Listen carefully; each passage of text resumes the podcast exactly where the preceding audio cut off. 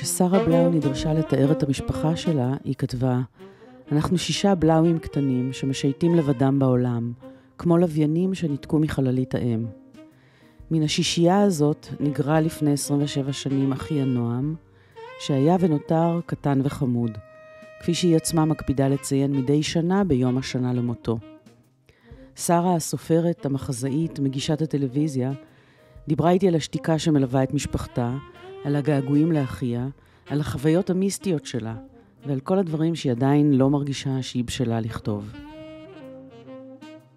כן, נפטר ב-1996, וכן, האמת, זה אותם מילים כל שנה, זה כמו מצבה שקפאה בזמן.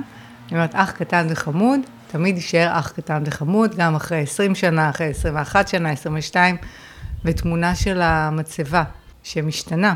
כן. אבל למרות שההורים שלי אה, אמרו בזמנו שהם קנו מצבה שלא, שלא, שהאותיות לא מחלידות, שאין עליה אזוב, שאני זוכרת, נראה לי קראו לזה מצב אבן חברון או משהו, ואימא שלי כל שנה אומרת ככה במרירות, עבדו עלינו, כן יש פה אזוב, כן יש, וכל שנה אומרת, אנחנו, השנה אני מחליפה את המצבה.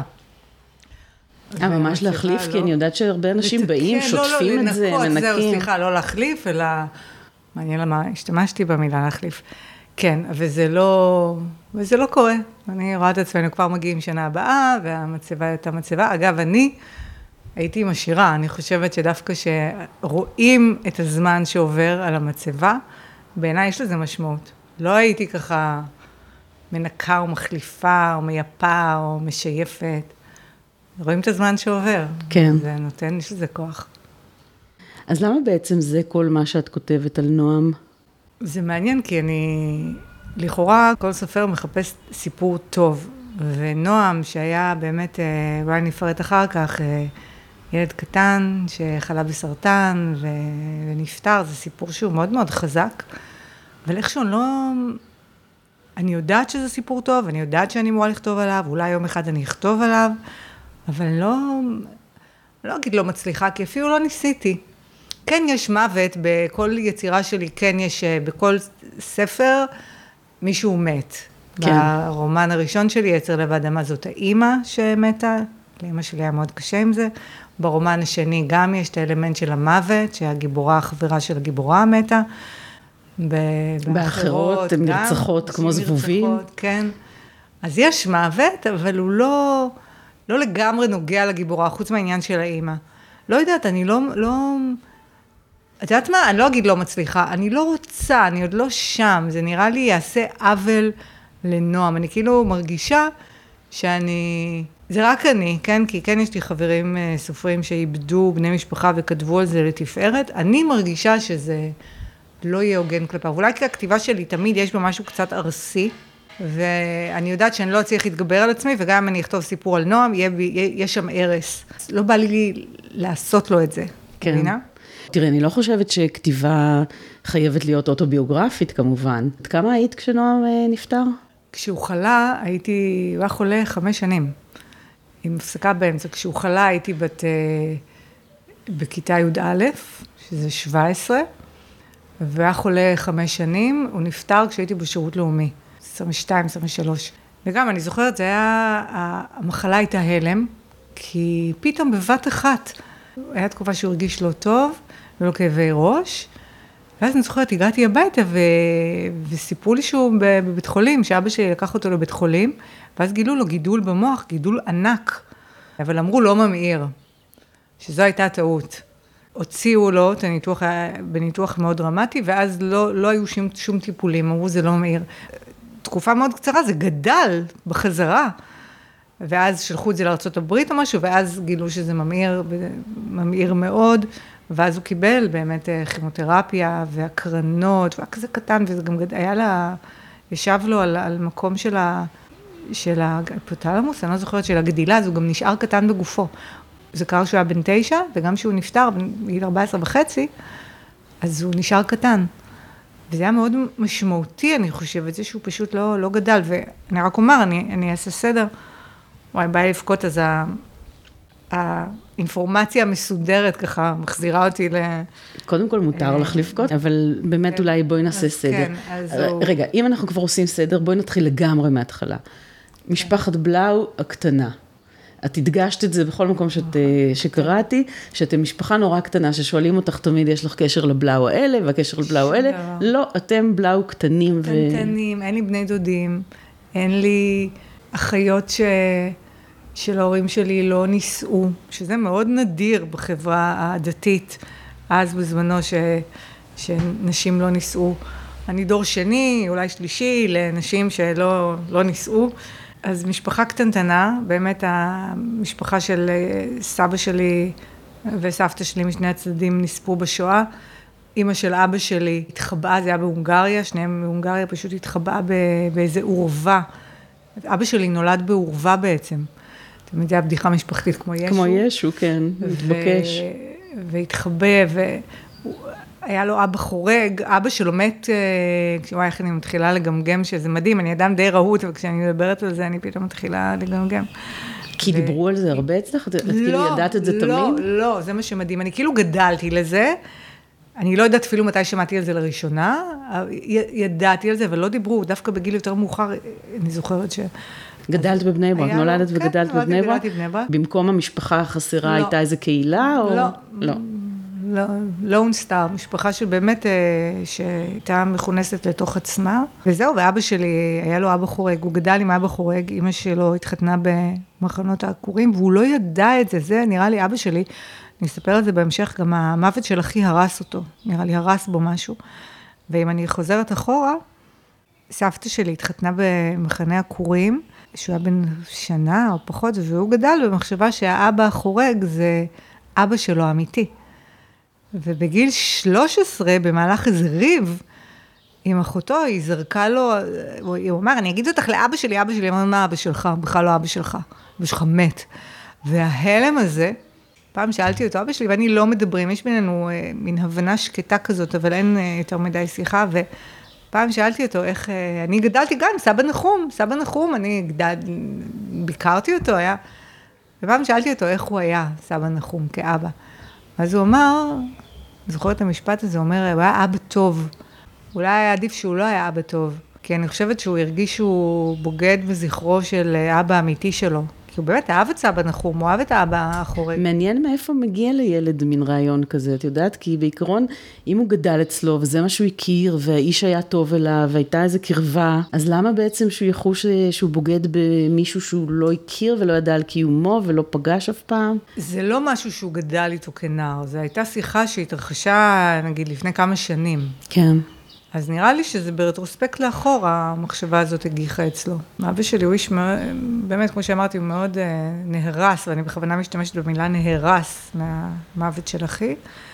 ובצד השני, של אה, סבתא שלי, גם שניהם היו באושוויץ, האבא וסבא מצד וסבתא. אימא שלך? כן. סבא שלי איבד אישה ושני ילדים. לאחת מהם קראו שרה, ואני לא ידעתי, עד גיל מאוד, שנה לפני מותו הוא סיפר לי על זה, אני חשבתי תמיד שקראו לה לילי, זה היה השם ההונגרי שלה, ופתאום נודע לי שאני ככה נושאת את שמה. וסבתא שלי גם הייתה באושוויץ, בעבודות כפייה. זה מדהים, כי אני כאילו מספרת פה על אה, משפחה ספוגת שואה, אבל לא גדל, לא במו... זה לא ריחף שם, סליחה, זה כן ריחף שם, אבל זה לא היה נוכח באופן אה, דומיננטי. נגיד שאני עשיתי שירות לאומי במכון לימודי השואה, סבתא שלי לא רצתה. כאילו, זה לא שימח את ליבה. אני חשבתי שאני באה לשמח את ליבה, סבתא, אני פה, אני ממשיכה לספר לתלמידים על השואה. זה מאוד הרתיע אותה. עכשיו, אני אגיד עוד דבר על סבתא שלי, היא ואחי נפטרו בהפרש של שלושה שבועות. היא נפטרה ו- לפניו או אחריו? לצערי הרב, מאוד מאוד, היא נפטרה אחריו. זאת אומרת, היא הספיקה לחוות אובדן כן. של נכד.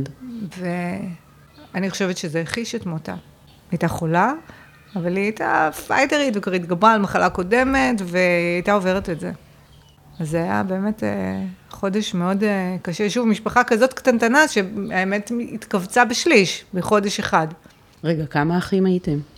היינו אה, ארבעה, אני הבכורה, אחותי, יעל, צעירה ממני בארבע שנים, נועם היה צעיר ממני בשמונה שנים, ואחי חגי, צעיר ממני ב-11 שנים, והאמת, מאוד עזר לי ששאלת עכשיו כמה אחים הייתם, ולא כמה אחים אתם.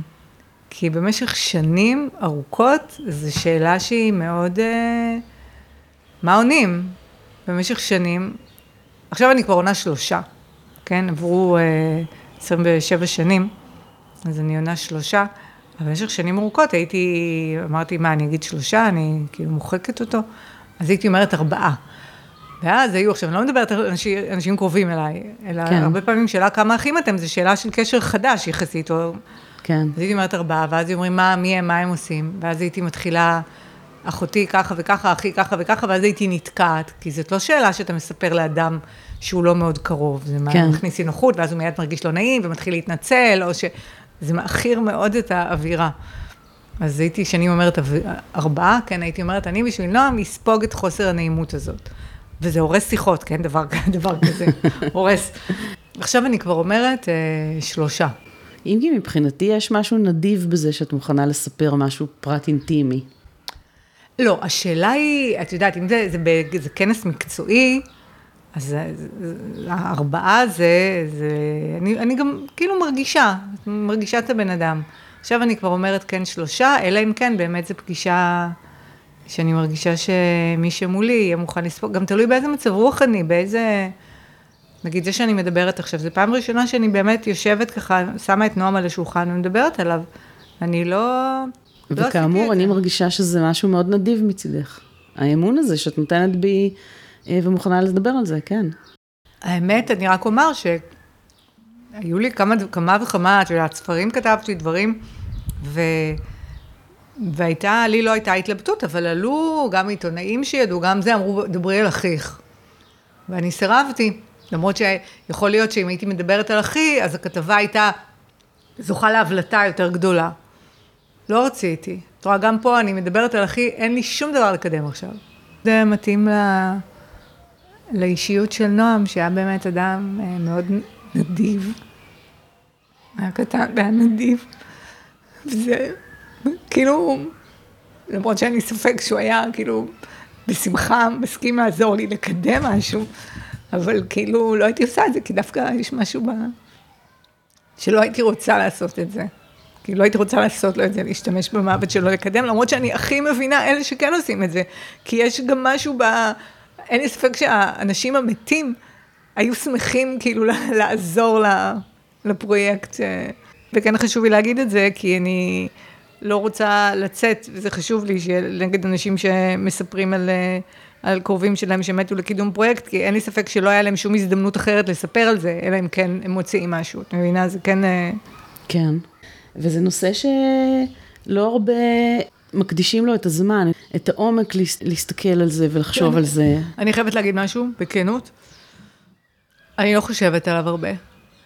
זה לא חי שם אצלי כל הזמן, באמת. מדי פעם זה מבליח, אבל לא, לא הרבה. בגלל הכאב שזה מעורר? אני לא. כי אני רואה שזה מעורר, זה מעורר כאב, כאב מאוד גדול. פעם זה היה בגלל הכאב, עכשיו אני... אני לא אשקר ואגיד אה, זה, אני לא יודעת אפילו למה, אני פחות חושבת עליו. כן, מדי פעם, באמת, אולי בגלל זה, כשאני חושבת עליו, זה מעורר כאב מאוד גדול. אם הייתי חושבת עליו כל יום, יכול להיות שמשהו היה מתקהה כן. ברגש. אימא שלי פעם אמרה לי, וגם אנחנו לא מדברים עליו כמעט, משפחה. אימא שלי פעם אמרה לי, אין יום שאני לא חושבת עליו, שזה מובן, אבל זה, זה קשה, נגיד אחיינים שלי, יש לי אחיינים קטנים, וגם גדולים, אבל זה נורא מסקרן אותם. מדי פעם מזכירים, יודעים. ואז הם נולדו כולם אחרי מותו. כן, הרבה אחרי מותו. וזה כאילו, נגיד, יש לי אחיינית אה, בת שש, וסיפור הזה נורא, היא כאילו מרגישה שיש משהו אפל, שלא מדברים עליו, אז כל פעם שהיא שואלת בכוונה, אני מרגישה שהיא כאילו מצפה שישתיקו אותה, אבל לא משתיקה אותה, אני אומרת לה, כן, נועם היה ככה וככה, זה נורא, זה מעורר איזושהי סקרנות. אחי, אחיין, לא, עכשיו אני נזכרת, אחיין קטן שלי, זה עורר בו אימה, כי אנחנו סיפרנו את זה בתור הוא היה, והוא כבר לא פה, הוא הלך וזה, ופתאום זה עורר אצלו חרדות, הוא אומר, מה, אתם נתתם אותו? אתם, אתם גירשתם אותו? מה זה היה? הוא לא הבין את המשמעות של היה. זה הלחיץ אותו, הלחיץ אותו מאוד, אמרנו, לא, הוא היה, הוא לא פה, הוא לא... איכשהו לא הרגשתי נוח לתת את מטאפורת נמצא בשמיים, לא יודעת, הרגשתי שזה לא, לא יובן. אז כשהשתמשתי במטאפורת הלך, הוא היה זה, זה פשוט הלחיץ מאוד את האחיין שלי, אז אני עוד לא, אני צריכה לחשוב איך מתווכים את זה. אבל בואי תספרי לי על השנים שלפני המחלה. את אמרת שהדבר הזה של השואה ריחף ברקע, אבל לא דיברו על זה. אבל הבית, מה, זה היה בית עצוב כל הזמן? לא, ממש לא. זה היה בית, אה, אני לא אוהבת את המילה נורמטיבי, אבל אני אשתמש בה. תמיד כשאומרים על מישהו, זה היה בית נורמטיבי, סימן שיש שם משהו נוראי. כן. אבל כן, משפחה בני ברקית דתית-לאומית, אני מדברת על בני ברק של אה, שנות ה-80-90, ששליש ממנה היו דתיים-לאומיים, נוסח אה, השר אה, זבולון המר. שהיום זה מאוד שונה? כן, מאוד, בני ברק היום עיר חרדית לכל דבר. עברו לפתח תקווה, גבעת שמואל, התנחלויות, כאילו אין... והורייך עדיין גרים שם? הוריי עדיין. נראה לי האחרונים. אולי משהו בסטגנציה הזו שגם מאפיין אותי, אולי כן זה קשור ל... כאילו, הבית שלהם קפא בזמן, זה לא ייאמן. לא ייאמן, קפא בזמן. נשאר אותו דבר. מאיזה בחינה? אותו דבר. מאז שאחי נפטר, כלום לא השתנה. בית שאת יודעת, בחיים לא שיפצו אותו, לא הזיזו. קנו אולי איזה ספה לסלון, הכל אותו דבר. זה... אבל למה אמרת שהסטגנציה מאפיינת גם אותך? אני אדם מאוד uh, סטגנטיבי, עד שאני תמיד, במשך שנים תמיד חזרתי לבית, גרתי, גרתי בדירה של סבתא שלי, גרתי בתל אביב, תמיד חזרתי לבית ההורים. עכשיו את לא גרה בבית ההורים? נכון, עכשיו אני ביפו. בוא נראה כמה אני אחזיק פה, דפנה, אז uh, אני מקווה ש, שהרבה. אז כן, בית uh, קלאסי, כזה דתי-לאומי. אני הבכורה. אני אגיד לך משהו נוראי, כאילו המחלה באיזשהו מקום כמעט מחקה את uh, מה שהיה לפני. אני, אני לא זוכרת כמעט את נועם שהוא לא חולה. שהוא לא... וואי, זה נורא נפוח מסטרואידים, או בלי שיער, או... כאמור הוא היה, זה היה מחלה... הוא חלה, סרטן, מוח, עבר ניתוח מאוד מאוד קשה. התחיל לקבל מיד הקרנות, היום הטיפולים הרבה יותר עדינים, אני מדברת, אז זה היה ב... לפני 27 שנה, כן, אה, כבר הקרנות, בסוף היה לפני 27 שנה. הקרנות אגרסיביות, כימותרפיה אגרסיבית מאוד, זה היה... ואז זה אומר שגם כל חיי הבית מתנהלים סביב זה בעצם? דווקא פה אני חייבת אה, לשבח את ההורים שלי, המשכנו, היה כמובן עצב ולחץ, אבל המשך, המשכנו כרגיל, המשכנו כרגיל, אני המשכתי ללמוד, תיכון, כולנו. אני רק אומר שבאמת אה, הוא היה חולה, ואז הוא הבריא, והייתה שנה וחצי של רמיסיה, שזה היה נפלא. כלומר, אני מבחינתי, כולנו אמרנו, יופי, הוא הבריא. ואז הוא חזר ללימודים ולמשחקים ולכל מה כן, שילד אה, בגיל כן הזה עושה? אני חייבת לומר שה... הסרטן ישב לו על, ה... על איזשהו מרכז, אה, כן, הוא לא גדל כאמור, הוא היה, היה לו קשה להקיש, כאילו להבין דבר מתוך דבר. הכימותרפיה פגעה בשמיעה, היה לו מכשיר שמיעה, פגעה בראייה, פתאום נהיו לו משקפיים, הוא לא, נש... הוא השתנה, אבל את יודעת, הוא נשאר נועם שלנו האהוב. ואז אחרי שנה וחצי פתאום קיבל, אה, גילו לו גידול במעי הגס, שזה מאוד מאוד נדיר, אבל זה יושב על איזשהו אותו גן, ואז עבר ניתוח מאוד מאוד קשה, הסירו לו חלק גדול מהמעי הגס, את יודעת, ולראות אותו, זה אין, זה היה פשוט נורא. כאילו התרגלנו, אבל... ואז בסוף, מה שנתן את המכה הסופית, זה שאחרי שגם כאילו הגידול במעי הגס כאילו עבר, פתאום חזר הגידול במוח, שמה שהיה רגע נוראי עבורי, זה מתחיל מבחילות. וחזרו לו הבחילות. ואני לא אשכח, אני הייתי פעם לידו, וכאילו ראיתי שהייתה לו בחילה, ואז ראיתי אימה איומה בעיניים שלו, כי הוא היה קטן והוא הבין את המשמעות של זה. הוא הבין, כנראה זה הזכיר לו. וזה היה רגע נוראי, שראיתי שהוא פוחד, ובאמת זה חזר. ואז זה כבר היה, הייתה איזושהי הבנה שזה לקראת הסוף, למרות שלא היה לי, אז לא היה לי שום הבנה, היום אני ברטרוספקט לאחור יכולה להגיד. לא היה איזה דיבור פתוח? לא היה בכלל, אני אפילו לא שקלתי אפשרות, מה שאני זוכרת עכשיו, לא, אפילו לא היה אופציה של מוות. היה לי ברור, לכולנו ברור שהוא חולה והוא קשה, בגלל שפעמיים הוא עברי. כן. הוא עברי מהמוח, עברי מהמי גס, אולי ידעו וההורים חסכו את זה מאיתנו. אני זוכרת שלא היה בכלל אופציה של מוות. זה לא היה מדובר בכלל. אבל דיברו איתכם על תוצאות של בדיקות, כן, ומה כן. צפוי, ומה הרופאים כן. אומרים. כן, ומוות לא היה אופציה. כן. יכול להיות שההורים שלנו הגנו עלינו. כי אני זוכרת שלא היה אופציה. אולי חברה במחשבה, אבל זה לא... אבל אז לקראת הסוף באמת זה היה, הוא היה מאושפז כל הזמן, ועשינו משמרות בבית, כלומר אני הייתי חלק מהמשמרות ליד מיטתו. זה מדהים באמת איך ההורים שלי, אימא שלי באמת היא אשת ברזל אמיתית. רק היום אני מבינה כמה היא אשת ברזל. אבא שלי היה לו יותר קשה. הוא בכלל אדם שנרתע ונמנע מכל בתי חולים, תרופות, לא הולך בכלל, לא לרופאים, שום דבר, כלום. מדברת איתך פה על אדם בן 78. שמה הוא עשה בחייו? הוא היה, אה, עבד בבנק המזרחי. יצא אחרי זה לפנסיה, אמרתי לך, המחלה של אחי הרסה אותו, לדעתי, פשוט מאז הוא לא אותו בן אדם. פשוט לא אותו בן אדם. במה את רואה את השינוי הזה? גם כאילו, אה, הוא התכווץ כזה. בלי, לא יוצא הרבה מהבית, הולך לים כל יום, כן הוא אינטלקטואל אמיתי, יושב וקורא ספרים כל הזמן, ספרים, אה, מאוד אוהב את עגנון ואת ביאליק ואת כל הספרות העברית הקדומה.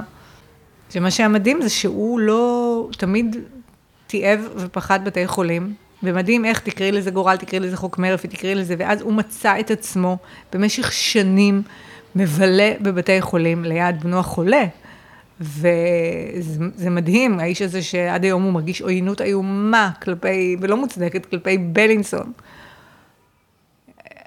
ולמרות ששוב, בית חולים נהדר, אז בתקופת אחי בנו את אה, דנה, בית חולים לילדים, והצוות שהם פשוט מלאכיות בלבן. ואימא שלי, אחרי שהוא נפטר, רצתה להתנדב, הייתה במחלקה, את רצתה להתנדב, אבל לא נתנו לה, לא, לא אוהבים נשים שהבן שלהם מת, ששוטטו שם במחלקה, את יודעת, מילדים חולים, כמו איזה גלעד כזה ל... למה שצפוי אולי לילדים, אז כאילו... באמת? כי זה משדר, כאילו, אצלנו זה לא הצליח ולכם כן, עוד יש תקווה? זה אימה, תחשבי שאת בבית חולים, שם ילדך חולה, יש מתנדבים שכל הזמן רק מעודדים אותך, ופתאום המתנדבת, כמו איזה רוח רפאים עצובה ובוכייה, שם במחלקה, והיא כמו איזה גלעד כזה לאבל, לילד שנפטר. לא רוצים את זה. אני זוכרת שזה מאוד היכה אותה, היא נורא רצתה, יש גם משהו, יודעת, המחלקה, אני מאמינה שעבורה, את יודעת, החיים שלה הפכו המחלקה הזאת, ופתאום בבת אחת להתנתק, היא רצתה להישאר שם, זה בטח גם הזכיר לה, היה יכול להזכיר לה את נועם. וכאילו... וגם לתת לה תחושה שהיא אולי מקלה על ילדים אחרים. כן, אבל לא, לא נתנו לה. איך? באותה תקופה מתנהלים החיים של האחים הקטנים שלך?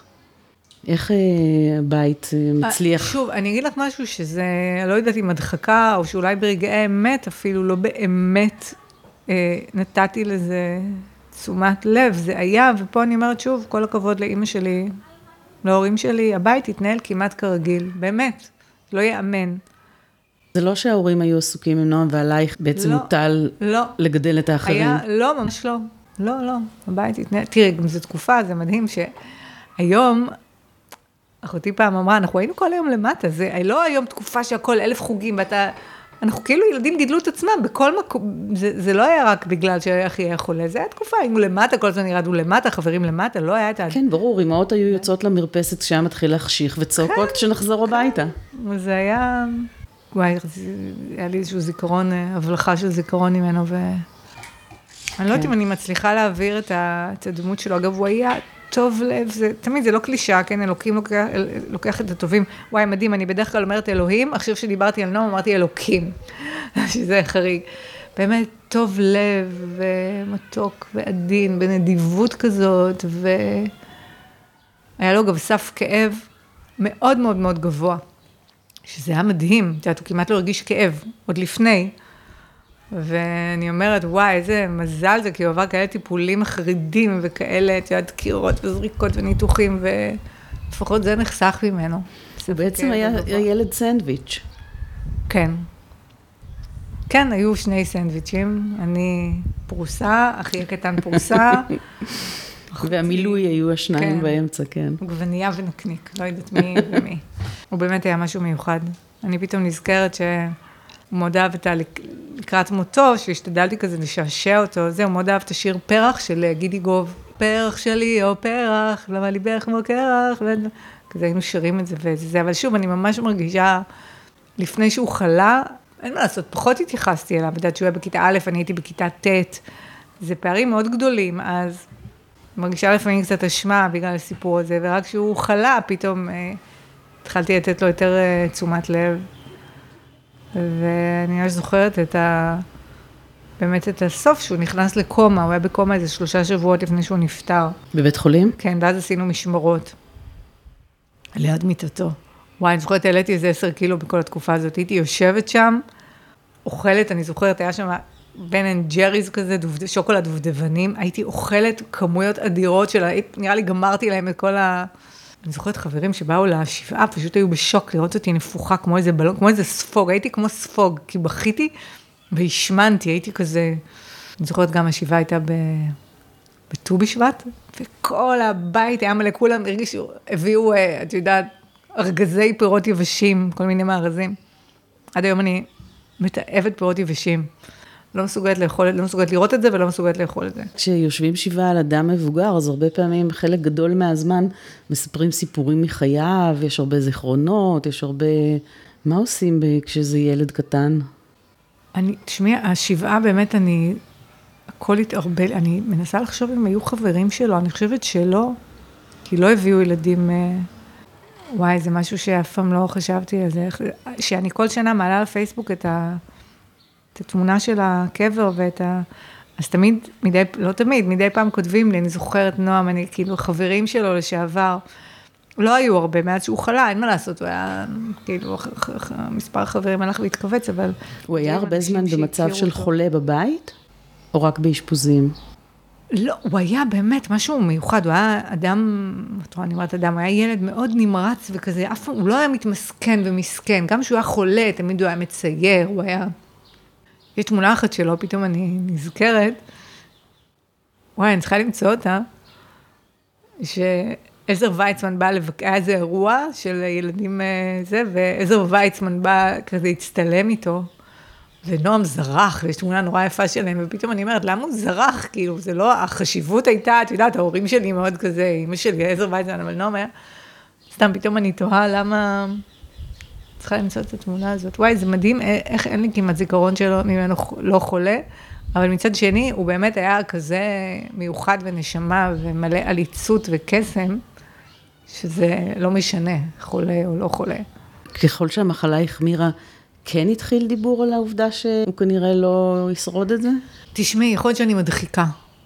אני לא זוכרת דבר כזה. אני כן זוכרת לקראת הסוף, שהוא נכנס לקומה של שלושה שבועות, שכן התחיל משהו. וואי, אני זוכרת, פתאום יש לי תמונה ש, שלי ושל אימא שלי, כאילו מורידות אותו למונית, הוא ממש כזה כמעט התעלף כזה, והבנו שצריך לקחת אותו לבית החולים, והורדנו אותו. כזה עשינו כמו כיסא כזה, כאילו הוא לא יוכל כבר ללכת. באיזה קומה גרתם? שנייה. ושתיכן נסעתם כן, אותו? כן, נסענו אותו, ואז כאילו פשוט לא, לא יכולתי לעזור אותו. כן הייתה לי תחושה לא טובה.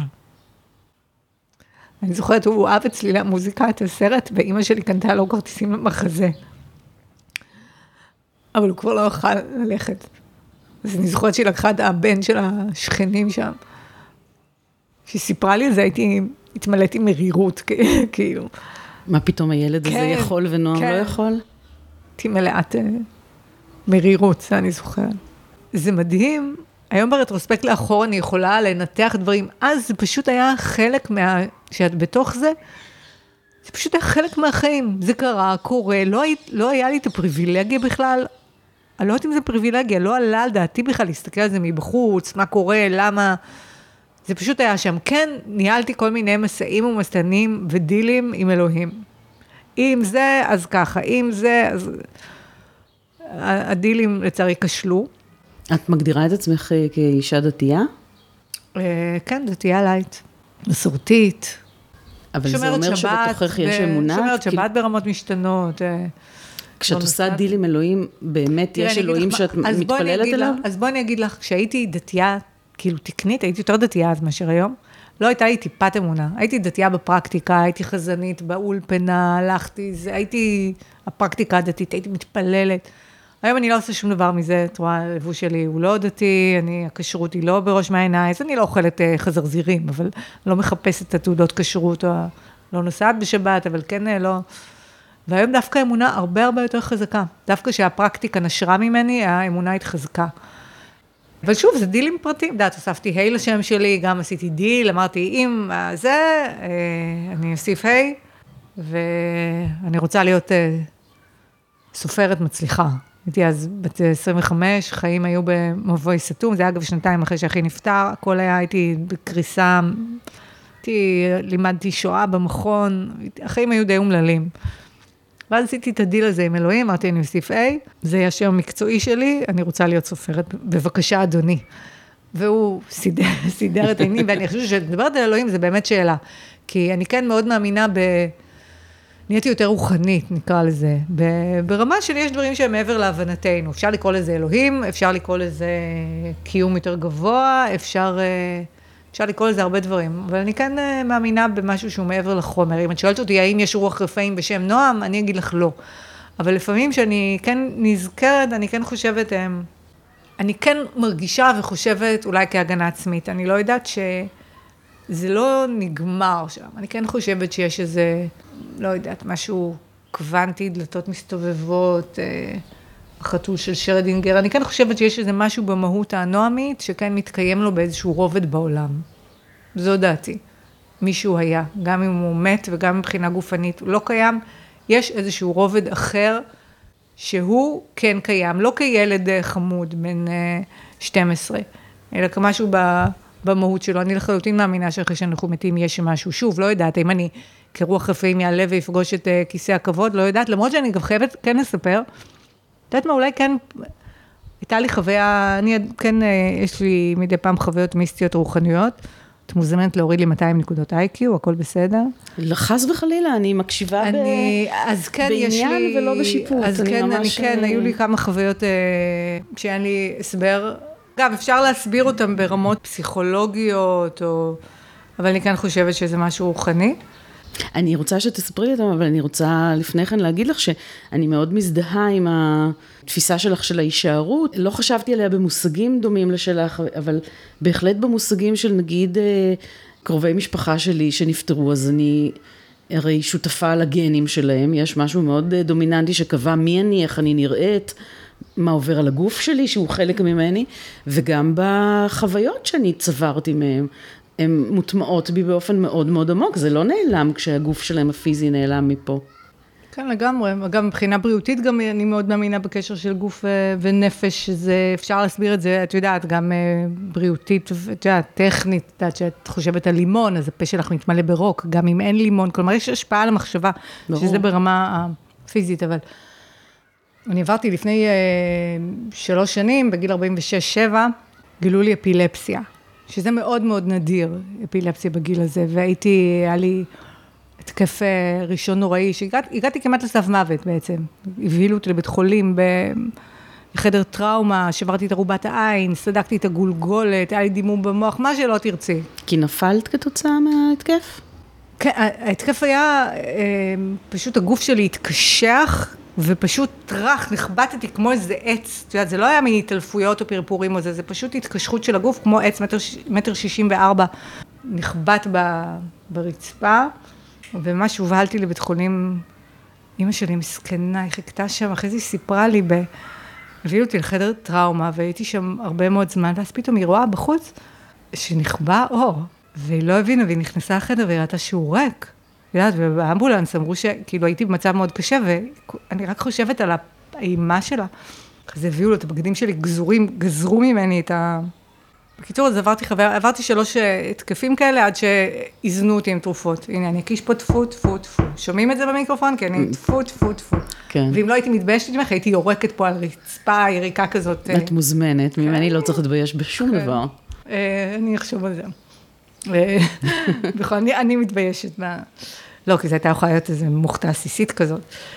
בהתקף האחרון, פשוט היה לא יאמן, אני ממש זוכרת באופן, אה, היו לי גם כמה חוויות אה, בשאר ההתקפים, ששוב, אפשר לראות את זה כחוויה, את יודעת, אנשים שהגיעו לחוויית סף מוות, אה, מספרים דברים דומים, יש הסברים, את יודעת, של הורמונים שמופרשים, של... אבל אני אספר לך משהו שקרה, ואני ממש מצאתי את עצמי, יודעת, כשמתחיל התקף, לא יודעים שמתחיל התקף. את יודעת, המוח שם משלח ברקים ושערות, כמו יחזקאל. אה, ואני זוכרת שעמדתי, ואז נכנסתי, אה, הייתי אצל ההורים שלי, גם אחרי התקף אה, חזרתי להורים, לא יכולתי לגור לבד, ו... את יודעת, תמיד שאלה, האם אני לא מוצאת תירוץ כל פעם לחזור אליהם, שזו שאלה מעניינת. אבל חזרתי שם, ואז התקף היה, אני פתאום הייתי ככה בסלון, ואז עברתי לחדר, נכנסתי לחדר השינה של אימא שלי, שיש שם מראה עגולה. ואז נכנסתי, משהו קרה לי, ואז נכנסתי מעבר למראה. עכשיו, זה היה מדהים, כי המחשבה, אני נשארתי אני. ועברה לי בראש המחשבה, וואי, איזה קטע, אז יש עולם שמעבר. תמיד ידעתי שיש עולם שמעבר, והמחשבה השנייה הייתה, אבל איך אני אספר את זה לחברים שלי? אף, אף אחד לא יאמין לי. מבינה? אז נשארתי מאוד אני עם המחשבות הרציונליות שלי, ואז אמרתי, וואי, איזה קטע. ואז מצאתי את עצמי בתוך מעין קנו, עם עוד אנשים, לא ראיתי אותם, ידעתי שהם שם, ואנחנו ככה מפליגים בתוך ים של אש. ואנחנו נוסעים ונוסעים, ממש יכולתי להרגיש, זה היה עניין של תחושה שאנחנו עוד אנשים, לא יודעת כמה, שמונה, אבל לא יכולתי לראות אף אחד מהם. והתחושה שלי הייתה שאנחנו מפליגים לעבר איזשהו, שאני הולכת לפגוש איזה מישהו, שהתחושה שלי הייתה, הייתי מאוד התרגשות, אבל גם תחושה של כמו בוס ברעיון עבודה, שאני צריכה להוכיח את עצמי, שאני צריכה עכשיו להיות מאוד מאוד אה, ככה, לעשות רושם טוב, ומצד שני הייתי בהתרגשות, כמו תחושה של מאוהבות כזאת, אמרתי, וואי, אני הולכת לפגוש את האיש המדהים הזה, המעין בוס, אבל שרה, את חייבת לעשות רושם טוב.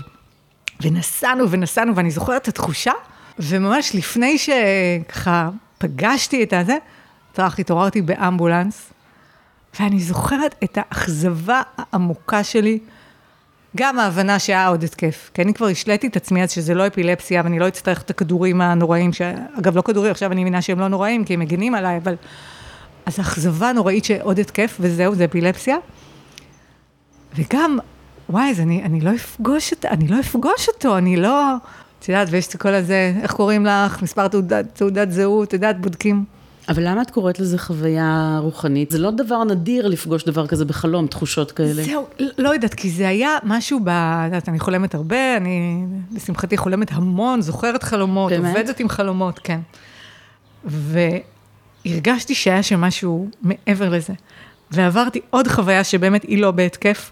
כן, שונה מהחוויה של ההתקף, זה היה לא בהתקף, ולכן אני מאמינה מצד אחד באמת הדברים ה...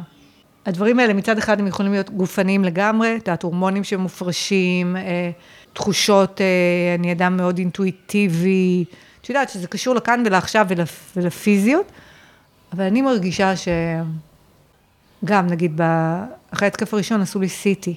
את יודעת, לאחי היה גידול במוח, האימה, חשבו בהתחלה שזה משהו במוח. כן. את יודעת איזה אימה זו הייתה, ועשו לי CT, אחרי זה MRI, ו...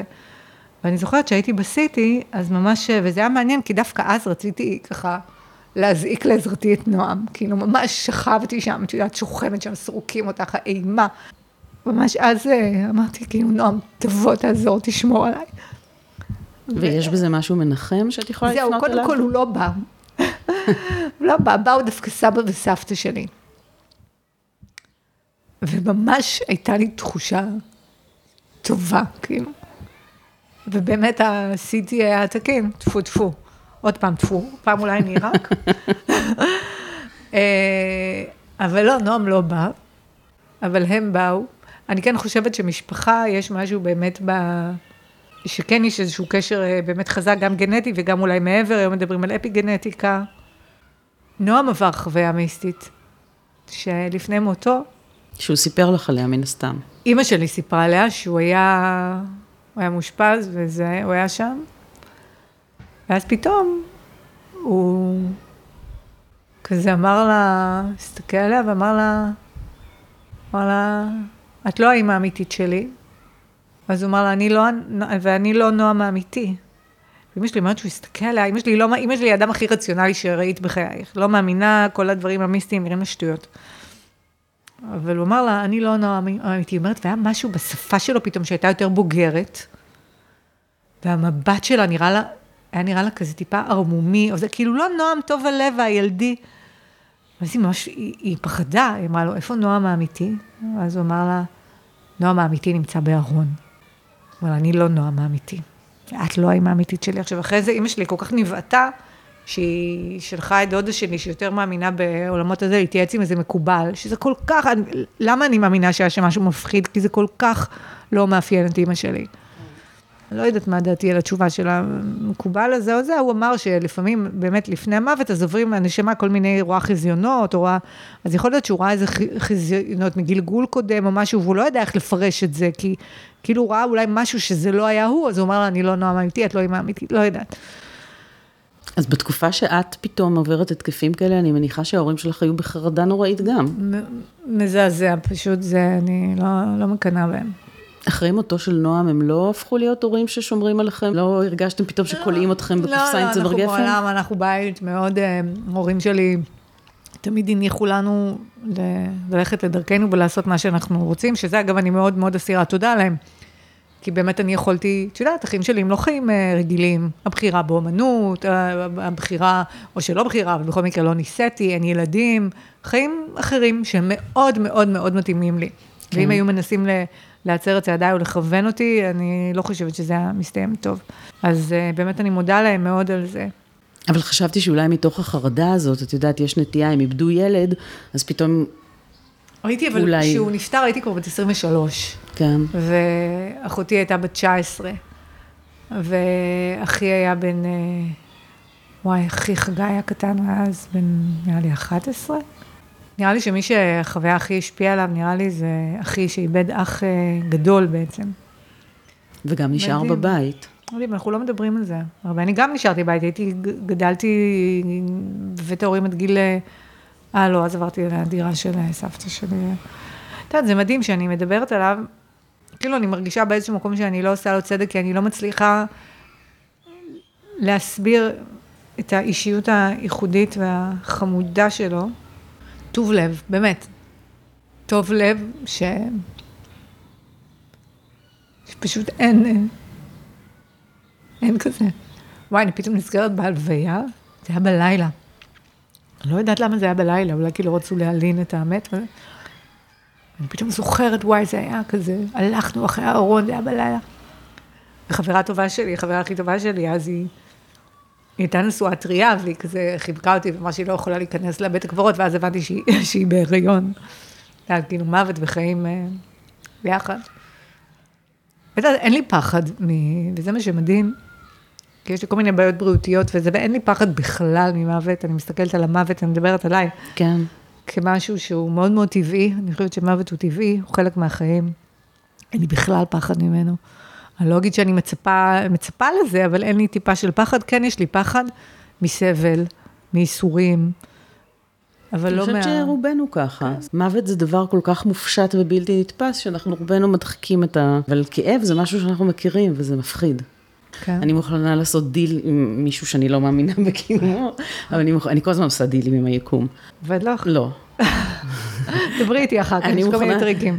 הדיל שלי זה שאני מוכנה שהוא ייקח לי עשר שנים, העיקר שלא תהיה הידרדרות קוגניטיבית. כן. למה דווקא מזה את פוחדת?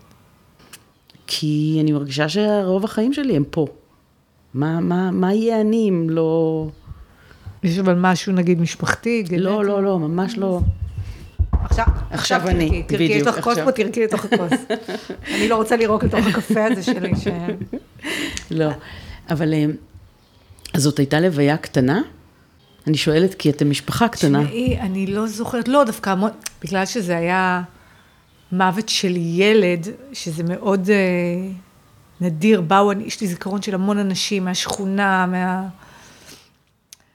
רק עכשיו, ברטרוספקט לאחור, יודעת, אני נורא מרוכזת בעצמי ומשפחתי וזה, אני מבינה עד כמה באמת זה היה דבר שהוא מאוד מאוד חריג.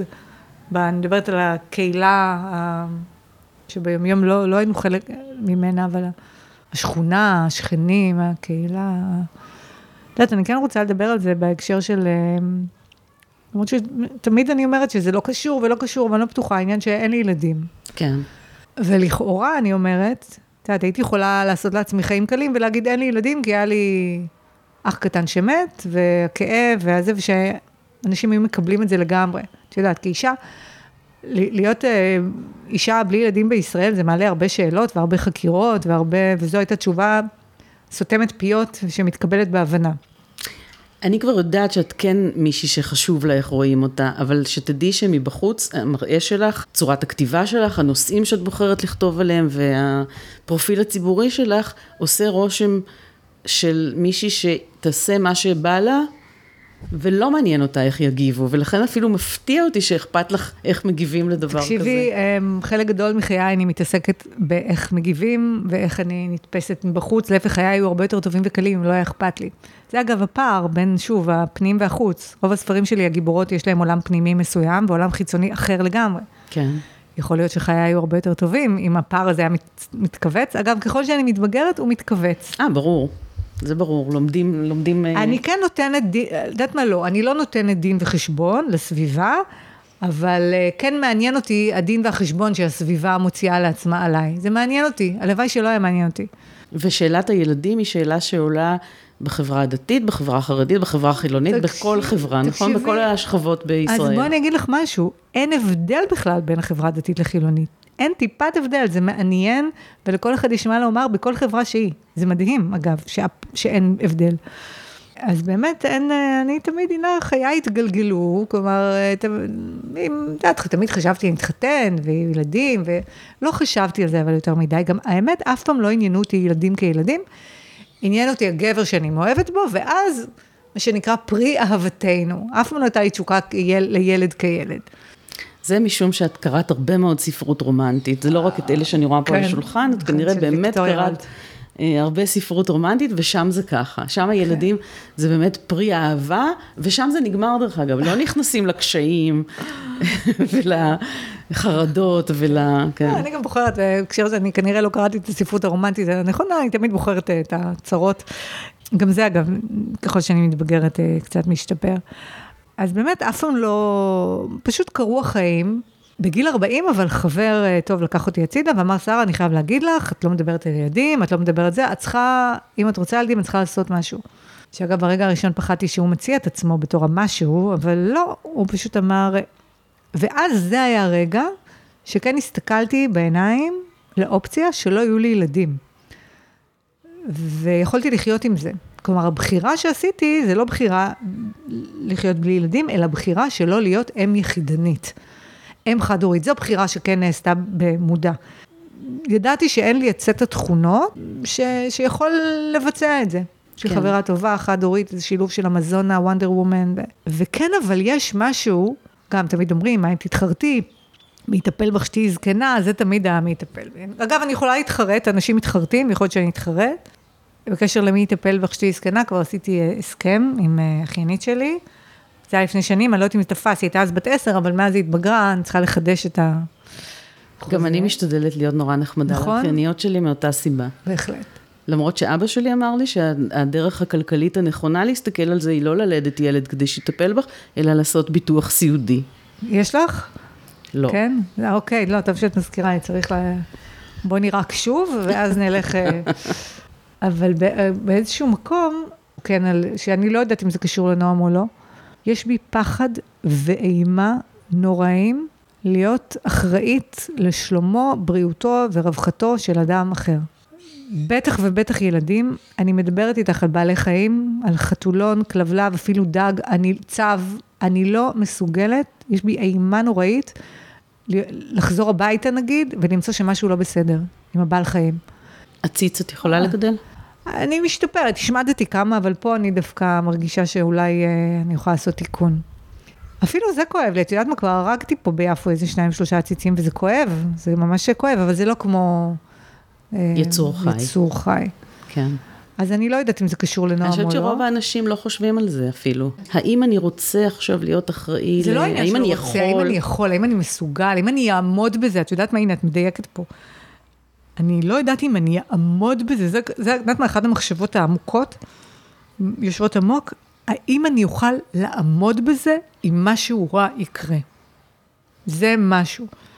ואם קורה משהו לאחד מבני המשפחה, תראי, זה לא משהו שאני יושבת ומתעסקת איתו, אבל אם נגיד משהו קורה, אני נכנסת, אני גם ככה אדם מאוד מאוד אובססיבי בכל תחום, אז הפחד הזה. אז אולי זה כן שם, אבל אני לא יכולה להגיד לך בבירור.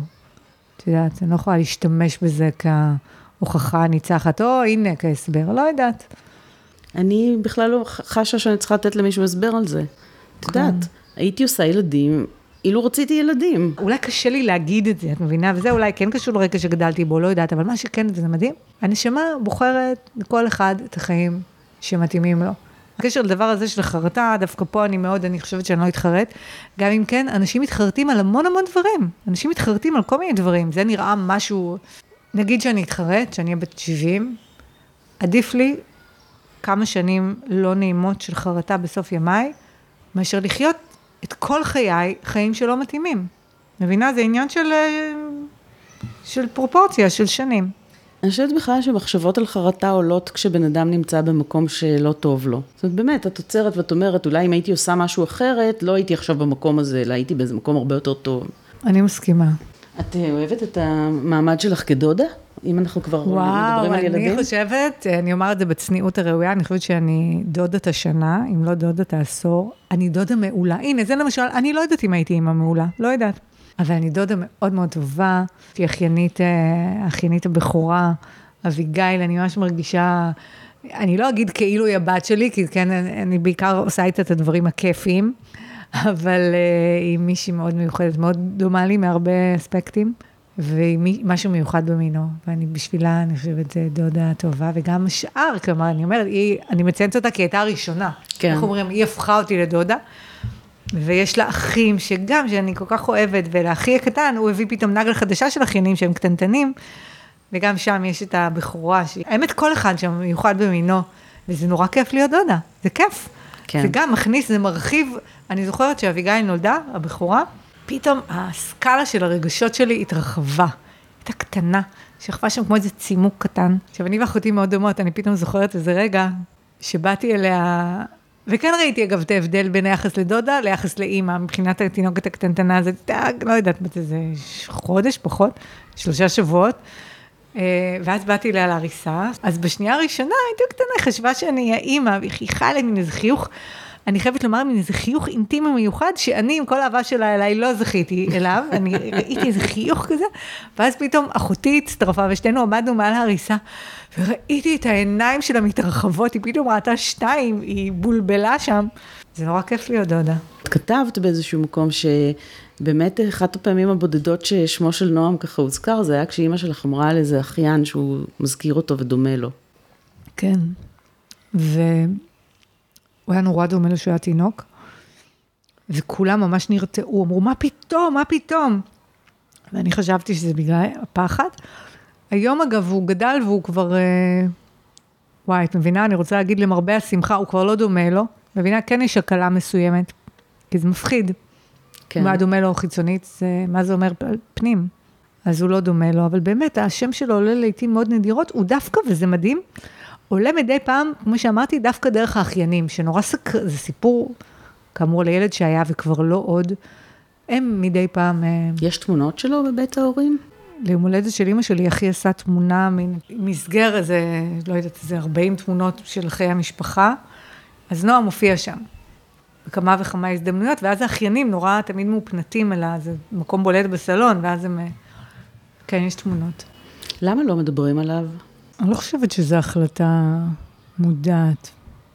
צריך שיהיה משהו, איזשהו טריגר, שאז, ש... שנדבר עליו, משהו קשור לבית חולים, או מחלה של מישהו, או... כן רוחו מרחפת, אבל רוחו בהחלט מרחפת, גם אם אין דיבורים אה, קונקרטיים. נגיד, אם מדי פעם עולה אבא שלי, אני רואה שאי אפשר, כאילו זה מחריד את נשמתו, נראה לי כל פעם שמזכירים אותו, הוא נהיה ממש מסתגר ו... עם אימא שלי יותר קל, אימא שלי אדם מאוד uh, פרקטי, מאוד uh, משימתית, ולמרות שזה מעציב אותה, אבל... Uh, נגיד אני ואחותי או אחי ואני בינינו, לא, לא מדברים, לא, פשוט אני, אין לי, את יודעת, אני יכולה לשלוף לך אלף תשובות, אבל אף אחד מהם לא תהיה נכונה. את לא חושבת צורך לדבר עליו?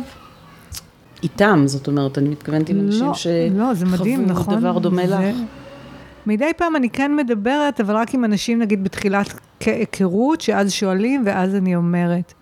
אבל אין... אה, אתם שומרים על הטקסיות, על כל, על ימי שנה ו... כן, הולכים כל ימי שנה, שוב, משפחה קטנטנה, תחשבי, לקבר, אבא שלי, אימא שלי, אני אחותי.